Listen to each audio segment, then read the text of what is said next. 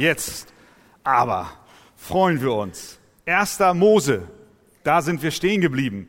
Ihr könnt euch erinnern, am letzten Sonntag waren wir in Kapitel 9 und äh, heute haben wir zwei Kapitel vor uns, 10 und 11, jedenfalls ein Teil von 11. Ähm, wir möchten Kapitel 10 nicht einfach überspringen. Deswegen lade ich euch ein, jetzt mit mir aufzustehen, eure Bibeln aufzuschlagen. Wenn ihr eine dabei habt, solltet ihr keine dabei haben, schaut bei dem Nebenmann mit rein. Was jetzt kommt, ist die sogenannte Völkertafel, die Nachkommenschaft der drei Söhne Noahs. Da werden jetzt viele Namen erwähnt. Ich bitte euch, dass ihr jetzt nicht abschaltet, sondern ich gebe euch, bevor ich lese, eine kleine Gliederung. Das hilft euch, dem Text zu folgen. Wir haben hier drei Abschnitte. Und zwar, der erste Abschnitt ist, beginnend eigentlich bei Vers 2 bis Vers 5. Das sind die Söhne Japhets und ihre Nachkommen. Ihr wisst, Noah hatte drei Söhne. Sem, Ham und Japhet. Dieser Stammbaum, diese Völkertafel beginnt mit dem Sohn Japhet und seinen Nachkommen von Vers 2 bis 5. Von Vers 6 bis 20 kommen die Nachkommen von Ham. Das ist der andere Sohn von Noah. Und dann von 21 bis 32 kommen die Nachkommen des Sem. Also bis Vers 5 Japhet, dann bis 20 Ham und dann ab 21 Sem. 1. Mose Kapitel 10. Dies ist die Geschichte der Söhne Noahs. Sem, Ham und Japhet. Und nach der Sintflut wurden ihnen Söhne geboren. Die Söhne Japhets waren Gomer, Magog, Madai, Javan, Tubal, Mesech und Tiras. Die Söhne Gomers aber Aschkenas, Rifat und Togarma und die Söhne Javans, Elisha, Tarsis, die Kitea und die Dodanita. Von diesen haben sie sich auf die Gebiete oder man kann auch übersetzen die Inseln der Heiden verteilt in ihre Länder, jeder nach seiner Sprache, in ihre Völkerschaften, jeder nach seiner Sippe. Nächster Abschnitt. Und dies sind die Söhne Hams, Kusch, Mizraim, Put und Kanaan. Und die Söhne Kusch, Seba, Havila, Sabta, Rakma, Sabtecha und die Söhne Rakmas, Sheba und Dedan. Auch zeugte Kusch den Nimrod. Der war der erste Gewalthaber auf Erden. Er war ein gewaltiger Jäger vor dem Herrn. Daher sagt man, ein gewaltiger Jäger vor dem Herrn war wie Nimrod. Und der Anfang seines Königreiches war Babel sowie Erik, Akkad und Kalne im Land Sinea. Von diesem Land zog er aus nach Assur und baute Ninive, Rechoboth Ir und Kelach. Dazu Resen zwischen Ninive und Kelach, das ist die große Stadt. Mizraim aber zeugte die Luditer, die Anamiter, die Lehabiter und die Naphtuchiter, auch die Patrusiter und die Kasluchiter, von denen die Philister ausgegangen sind, und die Kaftoriter. Kanaan aber zeugte Zidon, seinen Erstgeborenen, und Het, auch den Jebusiter, den Amoriter und den Girgasiter und den Heviter, den Arkiter und den Siniter und den Araviter, den Zemariter und den Hamatiter und danach breiteten sich die Sippen der Kanaaniter aus. Und das Gebiet der Kanaaniter erstreckte sich von Zidon an bis dahin, wo man von Gera nach Gaza kommt, nach Sodom und Gomorra, Adama und Zebuim hin bis nach Lascha. Das sind die Söhne Hams nach ihren Sippen und Sprachen in ihren Ländern und Völkerschaften. Dritter Abschnitt. Auch Sem wurden Kinder geboren, ihm, dem Vater aller Söhne Hebers, dem älteren Bruder Japhets. Die Söhne Sems waren Elam, Assur, Arpakshad, Lut und Aram. Und Arams Söhne, Uz, Hul, Geta und Marsch. Arpakschat aber zeugte Schelach und Schelach zeugte Heber. Und Heber wurden zwei Söhne geboren. Der Name des einen war Pelek, denn in seinen Tagen wurde die Erde geteilt und der Name seines Bruders war Joktan. Und Joktan zeugte Almodad, Schelef, Hazarmavet und Jerach, Hadoram, Usal, Dikla, Obal, Abimael und Sheba, Ophir, Havila und Jobab. Alle diese sind Söhne Joktans.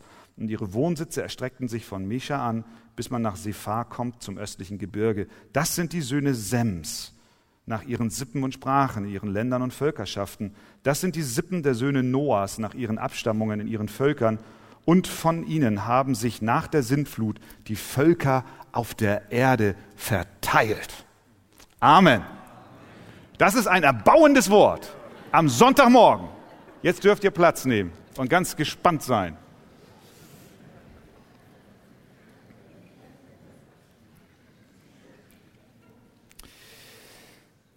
Das ist die Fortsetzung des Verses 18 und 19 aus Kapitel 9.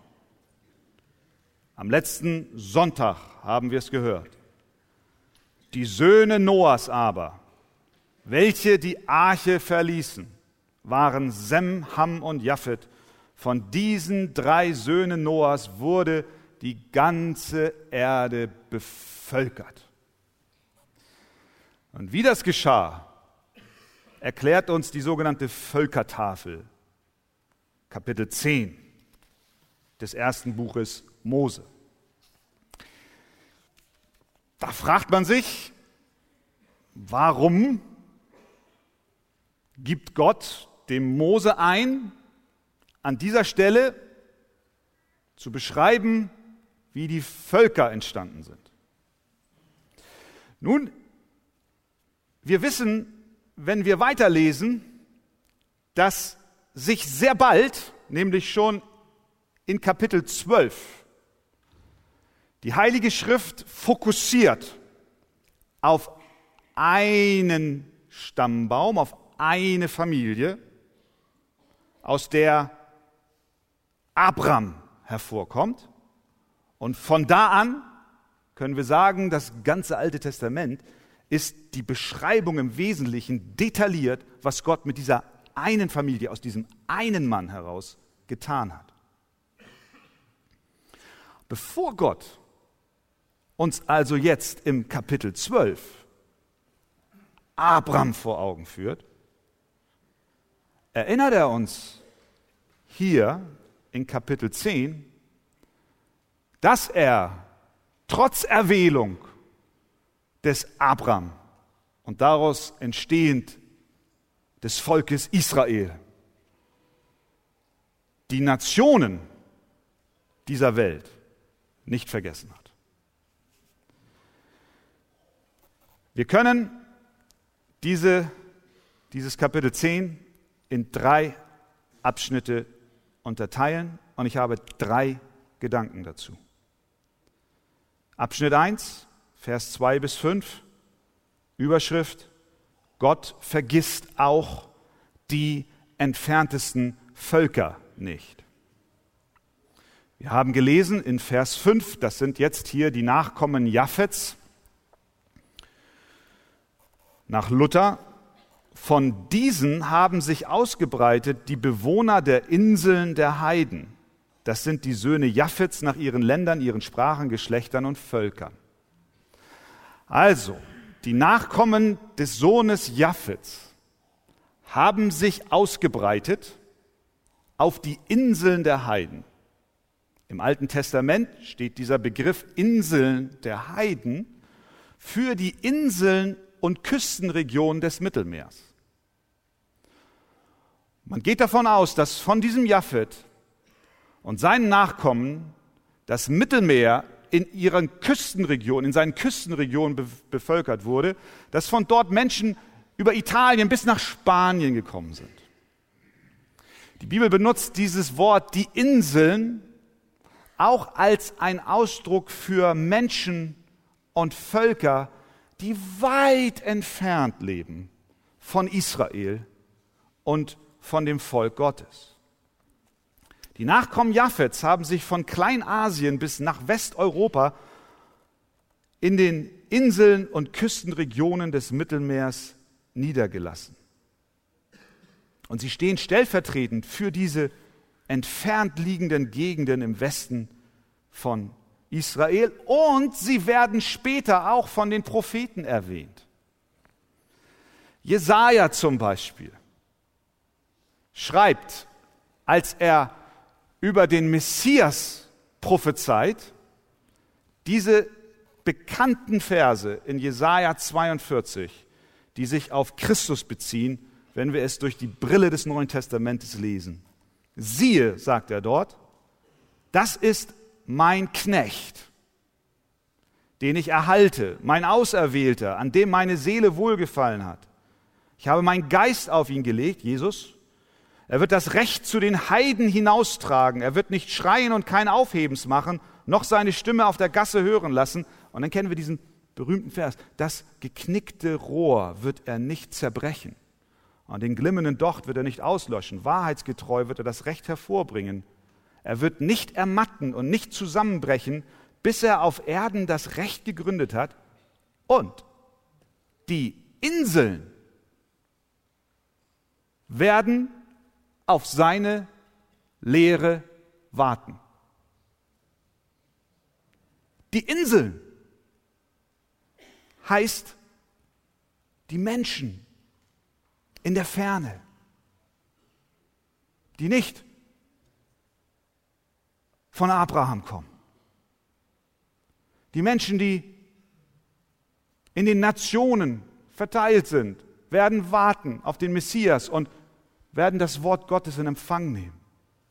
Was will der Prophet damit sagen? Er sagt, dass die Zeit kommen wird, in der die Heiden, die Söhne Japhets, darauf warten, das Gesetz des Herrn in ihre Herzen eingepflanzt zu bekommen.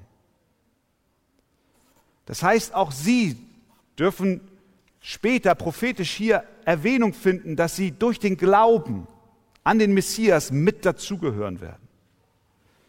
Was sagt uns das? Gott hat zu keiner Zeit die Völker dieser Welt vergessen. Ich glaube, dies hat auch große missionarische Bedeutung für uns heute. Wenn schon im Alten Testament die Gläubigen es sich nicht leisten konnten, den Nationen gegenüber gleichgültig zu sein, den Bewohnern der Inseln, so können wir es uns als neutestamentliche Gemeinde noch viel weniger leisten, den Nationen gegenüber gleichgültig zu sein. Jesus hat es im Missionsbefehl auf den Punkt gebracht. Er sagte, solange ich, euer König, fort bin, gebe ich euch eine Aufgabe, einen Auftrag. Und er sagt, geht hin und machet zu Jüngern wen? Alle Völker. Lehret sie halten alles, was ich euch befohlen habe, und siehe, ich bin bei euch alle Tage bis an der Weltende. Hier sehen wir an diesem kleinen Hinweis, dass Gott die Nationen nicht vergessen hat dass er seinen Sohn sandte, um Menschen zu retten aus allen Völkern, aus allen Stämmen und aus allen Nationen. Deswegen bin ich Gott von Herzen dankbar, dass wir auch als Archegemeinde so einen Querschnitt bilden dürfen von Menschen, die absolut unterschiedliche Herkünfte haben, die unterschiedlichen Volksgruppen als ihr Zuhause haben. Wir sind zusammengekommen als Menschen von ferne und von nahe und von Westen und von Osten und von Norden und von Süden. Und wir sind verbunden durch den gemeinsamen Glauben an Jesus Christus. Und dieser Gedanke, den finden wir auch schon hier. Also im ersten Abschnitt dieser Gedanke, Gott vergisst auch die Völker nicht, die in der Ferne sind, die Bewohner der Inseln. Zweiter Abschnitt von Vers 6 bis 20, da auch ein Gedanke. Und das ist der folgende. Irdisches Wohlergehen ist nicht alles. Irdisches Wohlergehen ist nicht alles. Hier wird uns ab Vers 6 nun die Nachkommen von Ham vorgestellt. Wir erinnern uns, Ham war der Sohn, der den Vater Noah entblößt in seinem Zelt fand und statt seine Blöße zu bedecken, lief er raus und verkündigte es seinen Brüdern und machte sich wahrscheinlich sogar lustig über den Vater, der dort besoffen lag. Und daraufhin hat Noah, als er dann zu sich kam, gesagt, verflucht sei Kanaan, ein Knecht der Knechte sei er seinen Brüdern. Damit ein Fluch auch auf die Familie des Ham gelegt, weil Kanaan war der Sohn von Ham. Der Kanaan war vermutlich mit aktiv mit seinem Vater in diesem Vorgehen. In dieser Familie, in dieser Nachkommenschaft von Ham finden wir nun einen Mann namens Nimrod. Er gehörte zu dieser widerspenstigen, verfluchten Familie des Ham und war offensichtlich doch ein einflussreicher Mann. Denn wir lesen in Vers 8, auch zeugte Kusch den Nimrod, der war der erste Gewalthaber auf Erden. Er war ein gewaltiger Jäger vor dem Herrn. Daher sagt man, ein gewaltiger Jäger vor dem Herrn wie Nimrod. Er war also mächtig. Gott blickte auf die Erde und sah Nimrod und er erkannte, dass er sehr einflussreich war. Er war ein gewaltiger Jäger, aber er legte offensichtlich nicht nur Tiere, denn es heißt, er war auch ein Gewalthaber auf Erden. Das heißt, er war mächtig nicht nur über die Tierwelt, sondern auch über Menschen. In seinem Kommentar über das Alte Testament schreibt Karl Friedrich Keil 1866. Dieser Mann schreibt über Nimrod.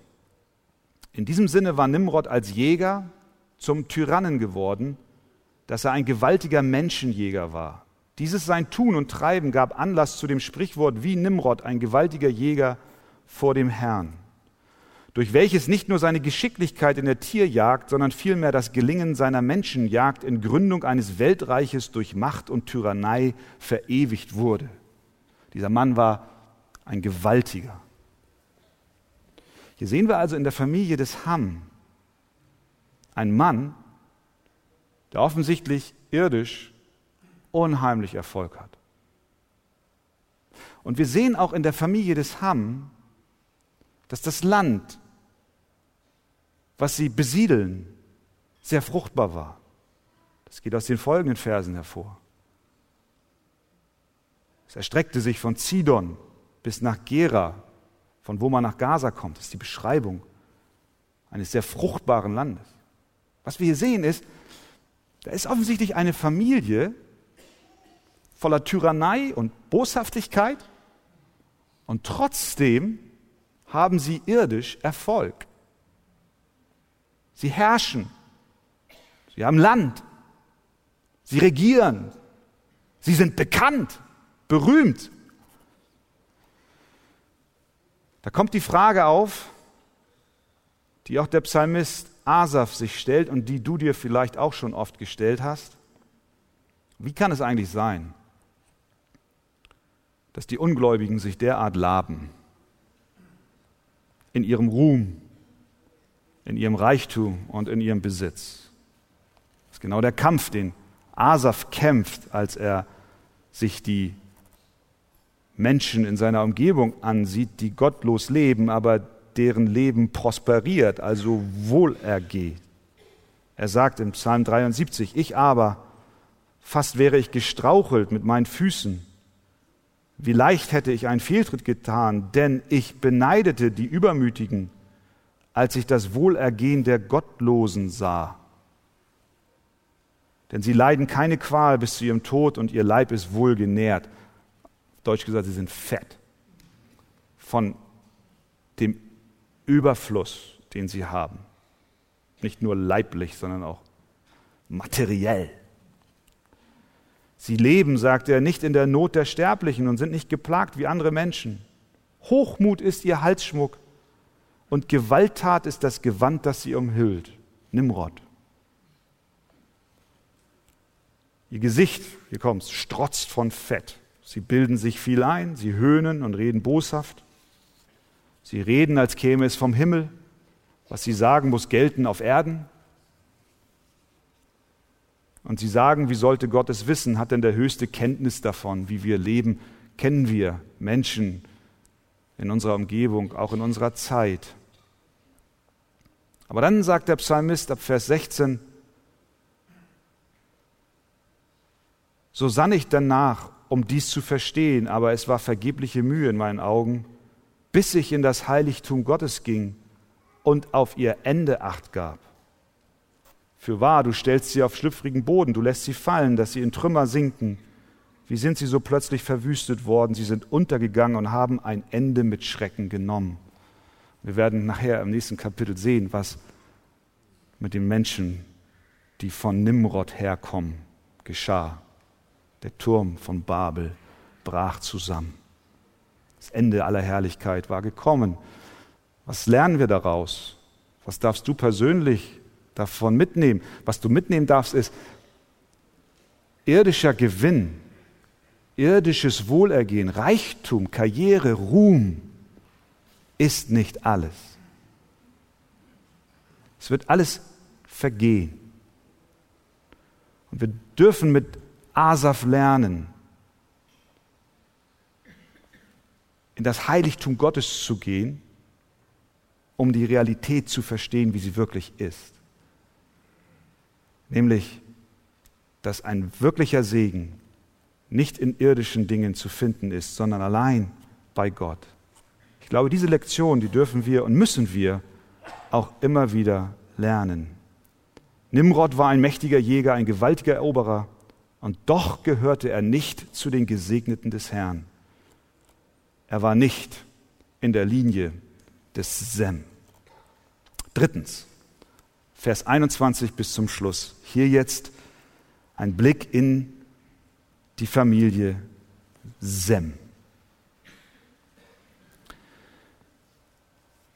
Dies ist die Familie, aus der die Hebräer hervorgehen die Juden, aus denen Christus hervorgeht und aus denen du durch den Glauben an Christus hervorgehst. Denn Sem war der Vater aller Söhne Hebers, steht dort. Heber ist der Name, der verwandt ist mit Hebräer. Obwohl der Stammbaum von Sem und seiner Familie sicherlich nicht sündlos war, hat es Gott doch gefallen, sich in Gnade und Barmherzigkeit ihnen zuzuwenden.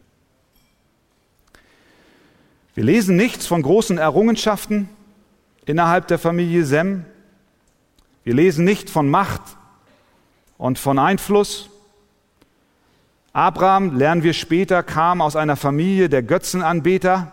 Er wurde von Gott geliebt, nicht weil er gerecht war, sondern er wurde gerecht gemacht, weil er geliebt war von Gott, dem Allmächtigen. Es ist besser, in der Segenslinie Gottes zu stehen, auch wenn es nach außen hin keine großen Vorteile mitbringt, als die Macht dieser Welt zu besitzen. Die Güte, die wir durch die Gnade Gottes empfangen haben, ist besser als Größe, die vor der Welt gilt. Und so dürfen wir in den folgenden Kapiteln sehen, was mit dieser Familie Sem passiert. Gnade finden sie vor Gott.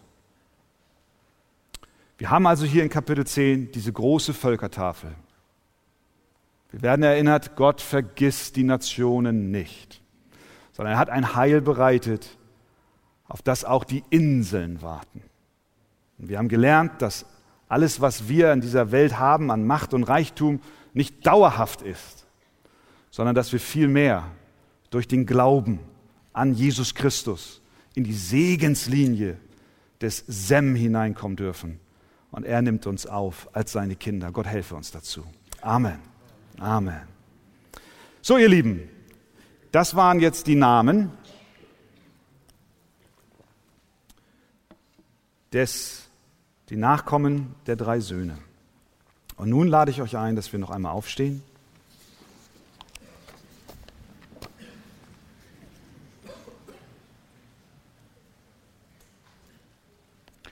Und wir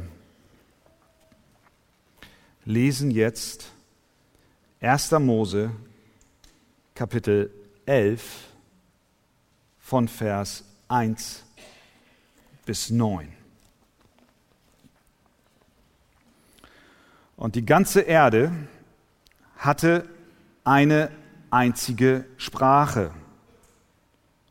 und dieselben Worte.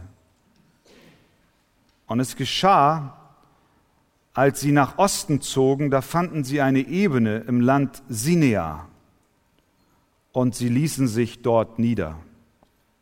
Und sie sprachen zueinander, wohlan, lasst uns Ziegel streichen und sie feuerfest brennen. Und sie verwendeten Ziegel statt Steine und Asphalt statt Mörtel. Und sie sprachen, wohlan, lasst uns eine Stadt bauen und einen Turm, dessen Spitze bis an den Himmel reicht, dass wir uns einen Namen machen, damit wir ja nicht über die ganze Erde zerstreut werden. Da stieg der Herr herab, um die Stadt und den Turm anzusehen, den die Menschenkinder bauten. Und der Herr sprach, siehe, sie sind ein Volk und sie sprechen alle eine Sprache und dies ist erst der Anfang ihres Tuns. Und jetzt wird sie nichts davor zurückhalten, das zu tun, was sie sich vorgenommen haben.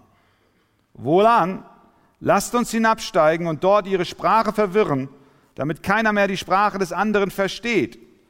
So zerstreute der Herr sie von dort über die ganze Erde und sie hörten auf, die Stadt zu bauen. Daher gab man ihr den Namen Babel weil der Herr dort die Sprache der ganzen Erde verwirrte und sie von dort über die ganze Erde zerstreute. Amen. Nehmt gerne Platz. Der Turmbau von Babel fand im Land Sinea statt. Das ist die Gegend, in der Nimrod regierte, haben wir eben drüber gesprochen. Er war der erste Gewalthaber und auf Erden und stammte aus der Familie des Ham. Beim aufmerksamen Lesen kommt eine Frage auf, wie kann es sein, dass uns in Kapitel 10 die verschiedenen Völker vorgestellt werden, die unterschiedliche Sprachen haben, während uns doch in Kapitel 11 gleich zu Beginn gesagt wird, dass die ganze Erde eine einzige Sprache hat. Diese beiden Berichte stehen nicht im Widerspruch zueinander, sondern sie ergänzen sich dass die drei Brüder Sem, Ham und Japhet und ihre Nachkommen zunächst eine Sprache sprachen, das liegt auf der Hand. Wie es zu den verschiedenen Sprachen kam und zu der Zerstreuung, das erklärt uns nun der Bericht über den Bau des Turms von Babel. Und dieser Bericht ist so aktuell wie eine Tageszeitung von heute, weil wir dort Eigenschaften der Menschen entdecken, die sich bis heute nicht geändert haben. Wir sehen hier den zum Scheitern verurteilten, anmaßenden, selbstverherrlichenden Versuch des Menschen, sich einen großen Namen zu machen und dabei Gott zu verleugnen. Deswegen Punkt Nummer eins. Selbstverherrlichung führt zur Zerstörung. Achten wir mal darauf, was das Verlangen der Menschen war. Vers 3, sie sagen, lasst uns Ziegel streichen und sie feuerfest brennen. Vers 4, lasst uns eine Stadt bauen und einen Turm, dessen Spitze bis an den Himmel reicht. Vers 4b, wir wollen uns einen Namen machen. Ich kann auch sagen, lasst uns einen Namen machen, damit wir uns nicht über die ganze Fläche der Erde zerstreuen. Sie haben drei Wünsche, drei Verlangen.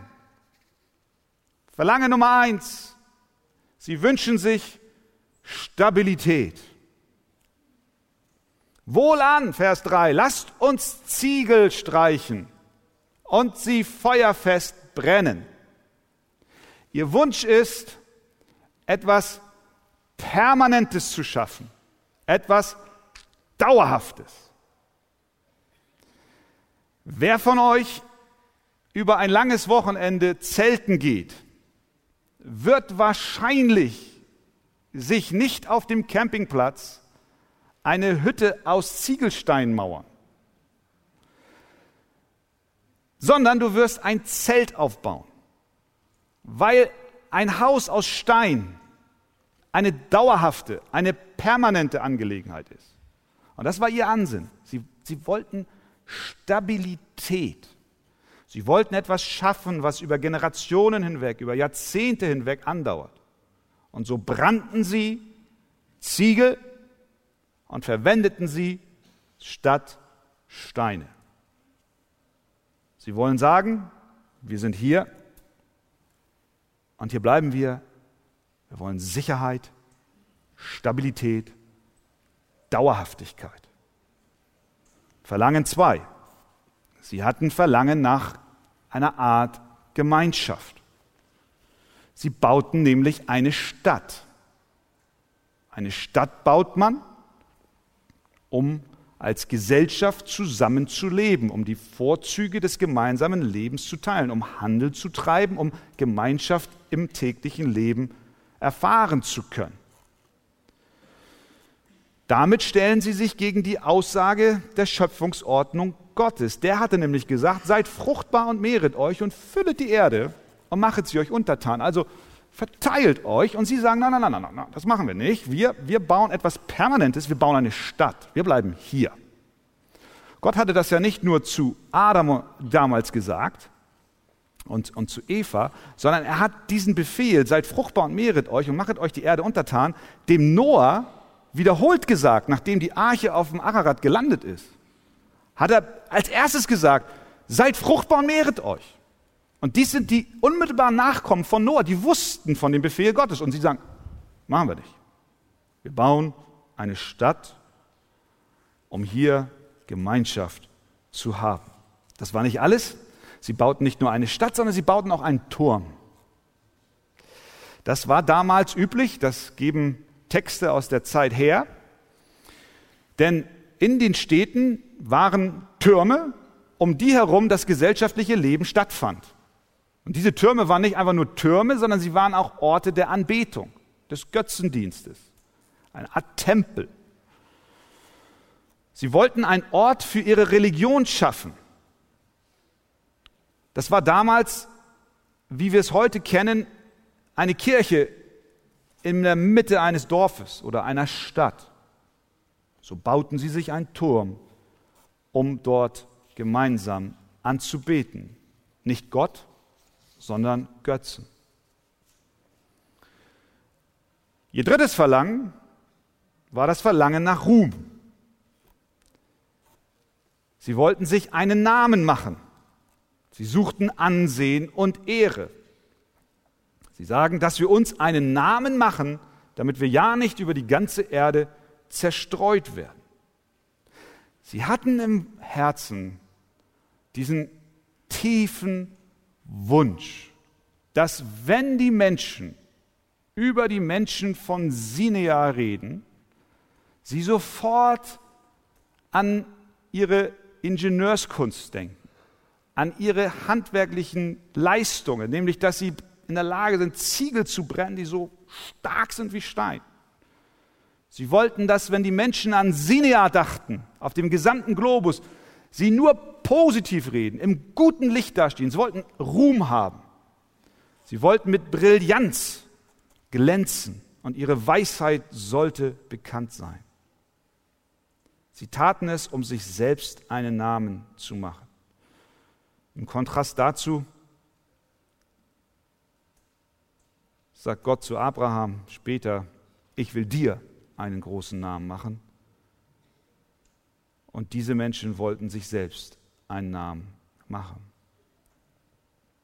Also schufen sie einen großen Treffpunkt, einen Versammlungsort der Einheit anzeigen und durch einen Turm für jeden sichtbar sein sollte. Nun schauen wir uns die Reaktion Gottes an, um daraus Folgen abzuleiten für unser persönliches Leben. Punkt Nummer zwei, Gottes Antwort auf das Begehren des Menschen. Vers 5. Da stieg der Herr herab, um die Stadt und den Turm anzusehen, den die Menschenkinder bauten. Gott kam herab. Hören wir die Ironie.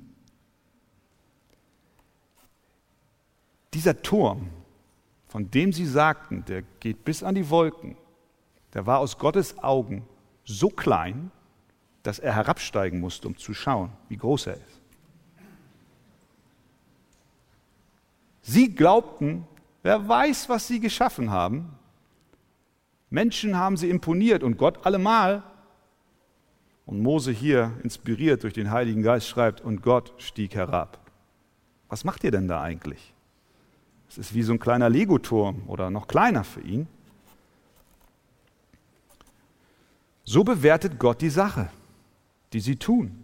So sieht Gott unser Treiben an. Wenn wir ohne ihn unser Leben führen, wenn wir meinen, wir seien so herrlich, und manch einer spottet Gott und erhebt die Stimme gegen ihn. Psalm 2 sagt, der im Himmel thront, der lacht. Der Herr spottet über sie. Da wird uns die wahre Verhältnismäßigkeit vor Augen geführt. Gott thront. Und wir bauen was zu unserer eigenen Ehre und Gott muss herabsteigen. Und er lacht. Und der Herr sprach, siehe, sie sind ein Volk und sie sprechen alle eine Sprache und dies ist erst der Anfang ihres Tuns. Und jetzt wird sie nichts davor zurückhalten, das zu tun, was sie sich vorgenommen haben. Wir dürfen daraus nicht schließen, dass Gott von den Menschen in Sinia und ihrer Arbeit bedroht war. Wenn er sagt, oh, das ist erst der Anfang und wenn ich jetzt nicht was mache, dann wird etwas ganz Großes entstehen und dann wird mein Plan vereitelt. Nein, das war nicht der Fall. Er dachte nicht, oh Mann, ich muss jetzt hier aktiv werden, weil sie mir sonst einen Strich durch die Rechnung machen. Nein, er sieht ihr gemeinsames Treiben, ihr gottloses Treiben als ein Mittel an, durch das die Boshaftigkeit in der Welt und in ihren Herzen nur noch zunehmen kann und zunehmen wird. Und deswegen sagt Gott aus Gnade und Schutz, damit nicht noch größeres Übel geschieht, ich werde sie zerstreuen. Ich werde sie verwirren. Sie suchten Stabilität, Dauerhaftigkeit und Gott destabilisierte sie. Er sandte eine Sprachverwirrung, sodass sie nicht mehr in der Lage waren, ihren Bau fortzusetzen. Sie suchten Gemeinschaft in Form ihrer Stadt und Gott zerstörte sie. Sie wollten einen Namen, einen großen Namen. Was tut Gott? Er gibt ihnen einen Namen aber er nennt sie Babel, was bedeutet Verwirrung. Kein schöner Name. Die Verwirrten sind das. Was heißt das für dich? Was heißt das für mich? Was können wir daraus lernen?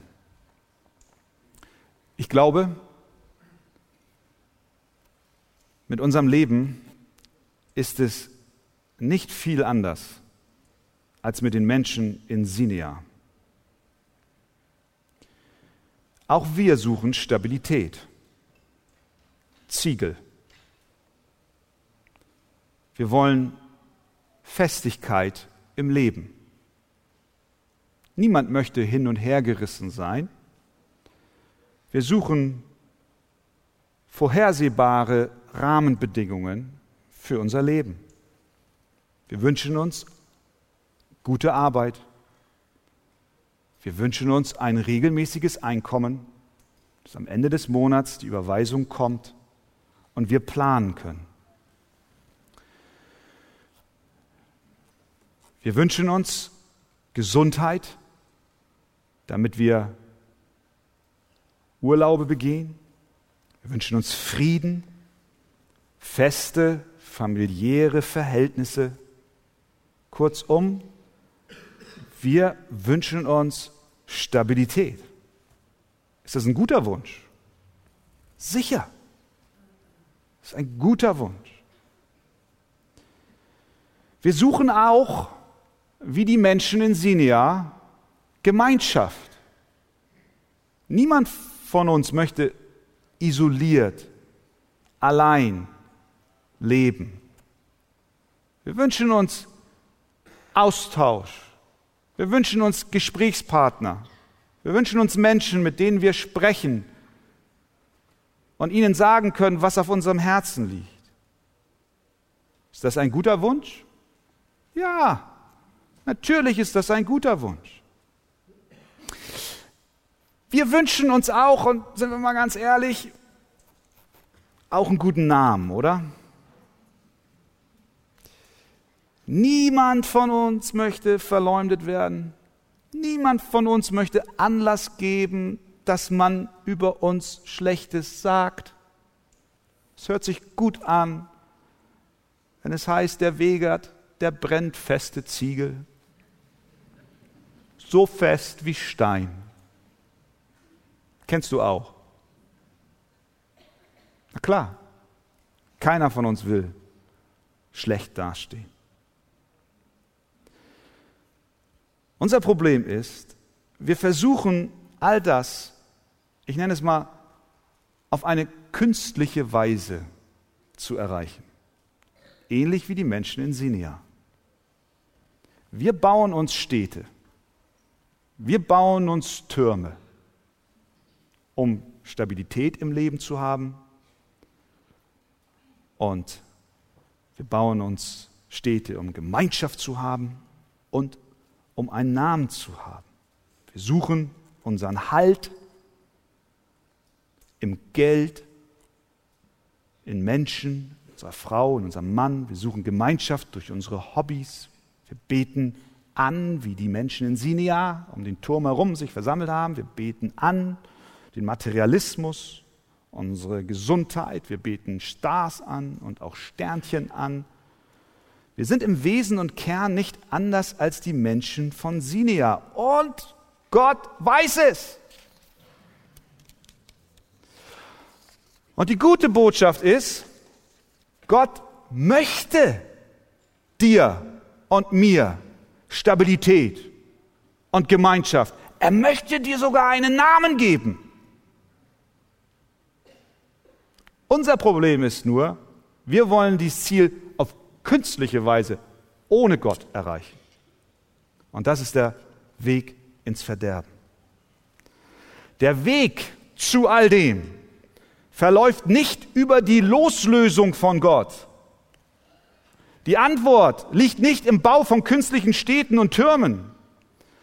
Die Antwort liegt nicht in unseren eigenen Anstrengungen und Werken, dass wir etwas schaffen, um Menschen zu beeindrucken oder gar Gott zu beeindrucken, sondern die Antwort liegt in dem Glauben an den Sohn Gottes, Jesus Christus, der genau das Gegenteil ist von dem, wie wir sind. Denn er ist nämlich voll und ganz anders als die Menschen in Babel und als ich und du Während wir nach Stabilität, Gemeinschaft und einen großen Namen streben, gab er all dies auf. Er verließ die Stabilität des Himmels. Er ließ die unaussprechliche Herrlichkeit des Himmels zurück, kam auf die Erde und wurde in einem Stall geboren. Der Herrscher des Universums wurde ein Flüchtling. Er gab seine Sicherheit voll und ganz auf. Er selbst sagt über sich, Matthäus 8,20, die Füchse haben Gruben und die Vögel des Himmels haben Nester, aber der Sohn des Menschen hat nichts, wo er sein Haupt hinlegen kann. Aus menschlicher Sicht eine Destabilisierung ohne festen Wohnsitz.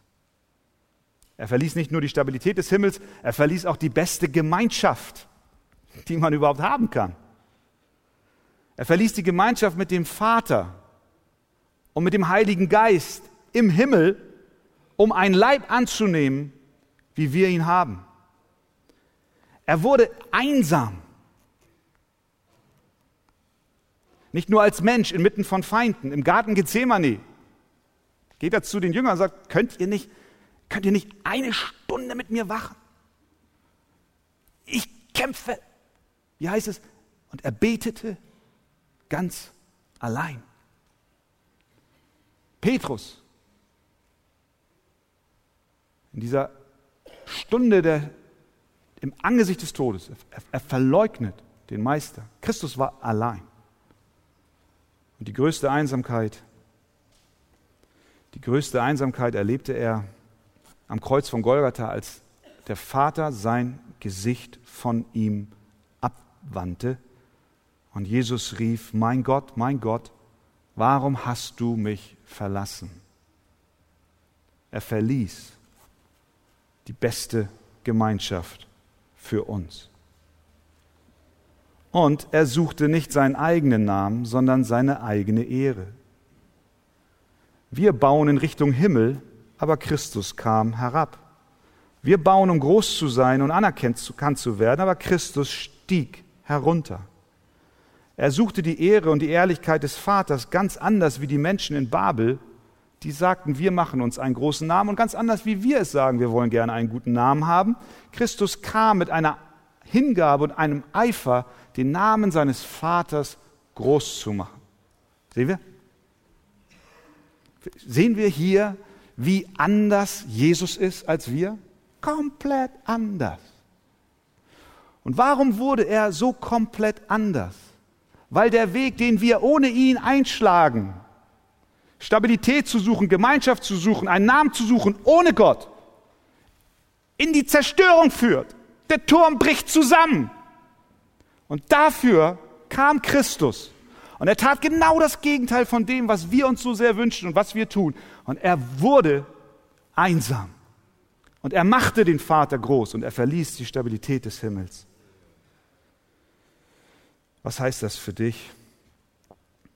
Und was heißt das für mich? Wenn wir wirklich Lebensqualität haben wollen, wenn wir, wenn wir wirklich Frieden in unserem Herzen haben wollen, dann gibt es nur einen Weg. Wir müssen mit unserem sündhaften Herzen zu Gott kommen, im Glauben und Vertrauen an Jesus Christus und erkennen, dass er all das, was wir nicht leisten können, für uns gebracht hat. Und wenn wir das tun, dann schenkt er uns all dies.